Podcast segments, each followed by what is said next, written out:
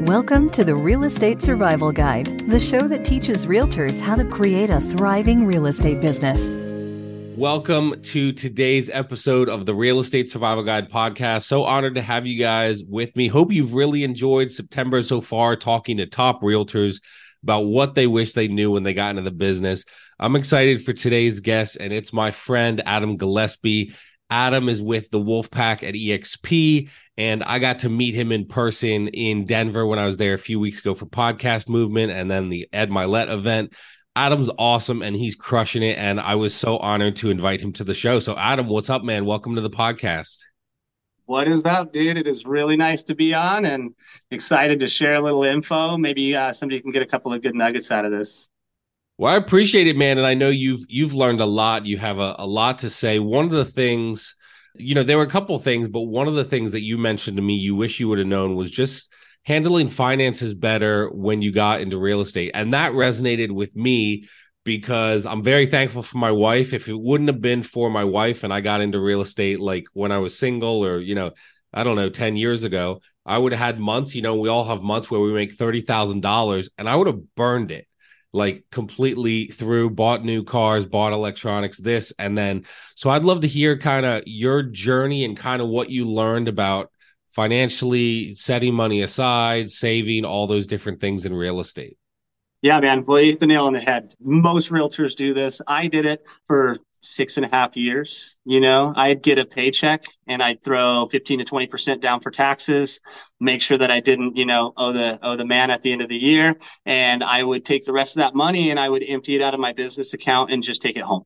And that was the way that I looked at my commissions. That's how I projected my income. That's how I did everything. So I thought it would work. And during COVID and throughout these last really few hot years on the market, you know, the business just pretty much came. Um, and you didn't need to have money for ad budget. You didn't need to have money to buy all the stuff for open houses. And, you know, so I found myself in a position where I have an empty bank account for my business. I've completely sucked it dry every time I get paid and there's no growth. So it was almost like a shell, right? Not like the shell companies that you see on the mob movies, but just a company that had no guts to it. And, uh, you know, when I joined the Wolfpack, that all changed. That all changed very, very quickly with a lot of the systematic approaches that we have going on. So I think that's the biggest thing for me, man. It's just, I wish that I would have known this six and a half years ago. It'd be a major different story. Yeah. So what do you kind of think for realtors? Like what's the, I mean, and I think maybe as we talk about finances, you can kind of talk about what's worth investing, what's not. Cause like everybody's got something to sell. We all get emails every day. How do you and your business kind of decide, hey, what's an investment that's worth making? And how do you decide kind of what you spend? Obviously, like the tax piece is a big piece of it too. But even like, how do you decide, hey, this is something worth spending in my business, this is not? And how do you kind of decide where to take, like what to actually do with the money that you're making? Yeah, so I owe all that to Mike Michalowicz. Uh, he's the author of Profit First. And, uh, you know, I was introduced to this book through the Wolfpack when I first got on. And it's a really kick-butt book. It's a must-read. If you're new into real estate and you don't have your business set up and your finances lined out, this book will give you a step-by-step uh, way to do it. And it'll change the way that you do business. Yeah, I love this. You know, you've mentioned this, you you mentioned it here just now on the podcast, and you mentioned it to me. I feel like of all the people, not like there's a lot of people that appreciate what the Wolfpack does, but I feel like every time I talk to you, you kind of go back to, yep, yep, even texting you, you know, messaging you the other day about being on the podcast, you're like, oh, yep, that's all due to being in the Wolfpack. So what would you say, now not specifically E X P, but obviously like that's where we're at and we'd love to help people. But what do you think is important for new agents about choosing the right brokerage? And if they're somewhere where like like an E X P reel, choosing the right sponsor and, and downline and things like that? Yeah, well, it's a lonely world here in real estate. And the only thing that school is going to teach is how to stay out of jail. And that is absolutely nothing about the game of real estate itself. So who's going to teach you how to negotiate? Who's going to teach you how to go over the contracts? And there's a lot of brokerages that will absolutely sell you on their ability to train you. But the sad thing is, is that ninety-nine percent of the brokerages out there, their training is very hollow and empty, and it doesn't get you very far. They run you through a ringer. A lot of the times with the bigger brokerages, you might even be waiting for responses from your mentor. Uh, they'll have to review your contracts or your C M As before you send them out. And when you're waiting two and three days for them to get back to you because they've got twenty-one other people underneath them, the level of service just isn't, isn't there for you to grow as an agent.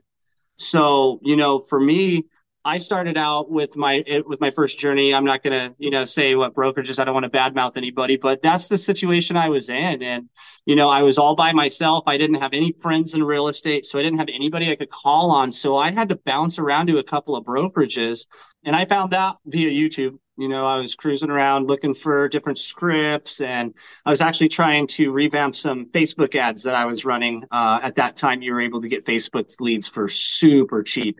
Um, so it was a good avenue for me. It started feeding my business, and I stumbled across Mike Sherrard, mm-hmm. and he literally had a step-by-step get leads today on Facebook ad. And at that point in time, I'm like, well, my ads just went from, you know, four dollars to over twelve dollars overnight with whatever went wrong with my ad. So I was desperate to try anything.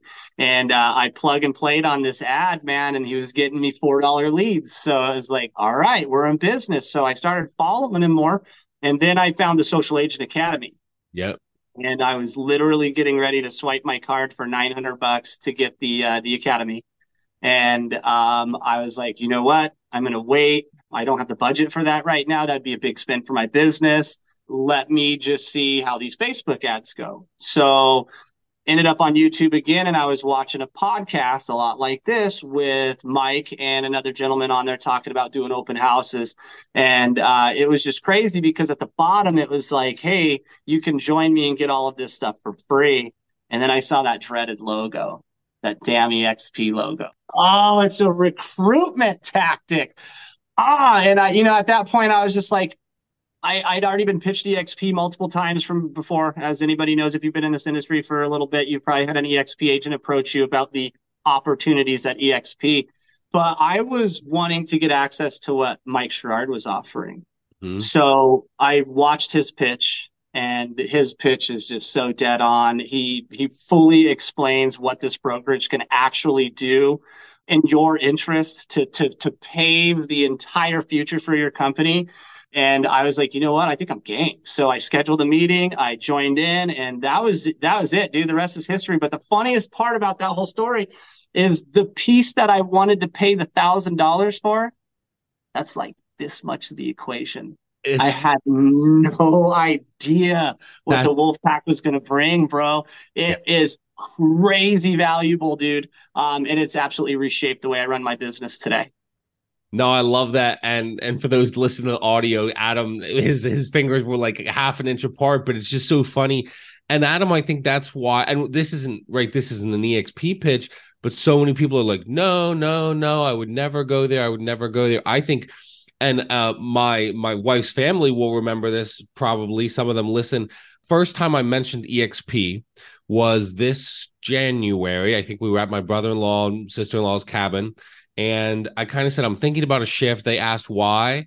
Uh, I told them my frustrations at old brokerage, old team. We won't say the name. A lot of people know them, and that's fine. And why it wasn't working. And they asked one of the most important questions, which was, how much of your business would you lose if you go to a virtual only brokerage like this? And I said, I, as I ran the numbers, I would lose about ten percent of my business that didn't have the big name sign in the yard. And they said, okay. But then I talked about all the opportunities that would present itself. Like I'm already doing, and you know what I do, like I'm always already doing this coaching training through the membership, the mastermind, all these things that I run. And they were kind of like, if you were telling us you are losing fifty percent of your business, we're probably like, don't do it. But you're saying you'll lose ten percent. You'll lose the old lady that all she does is call the big box brokerage that she drives by on the sign. And that's fine. They're like, but you're not losing much of your business. And now I'm like, oh my gosh, this was the best decision. Me and my wife often say, we're like, why didn't we do this right when we got into real estate? Why didn't we do this? And I was thankful for, for where I went in the training, but the training at the Wolfpack E X P, every those big boxes, you know, the the big names. I won't insult any of them, but everybody knows the big names. And they all say, well, we have training, we have training. Well, they do, but E X P has a ton more training from people that are actually crushing it. I think even outside of the Wolfpack, just in E X P in general, the training is from icon winners. You go in those trainings that's from people that are literally getting, that are capping, doing twenty deals after that and getting all that commission back in company stock, where that's like the only company that it happened. So I completely agree that the Wolfpack has been absolutely a game changer for my business as well.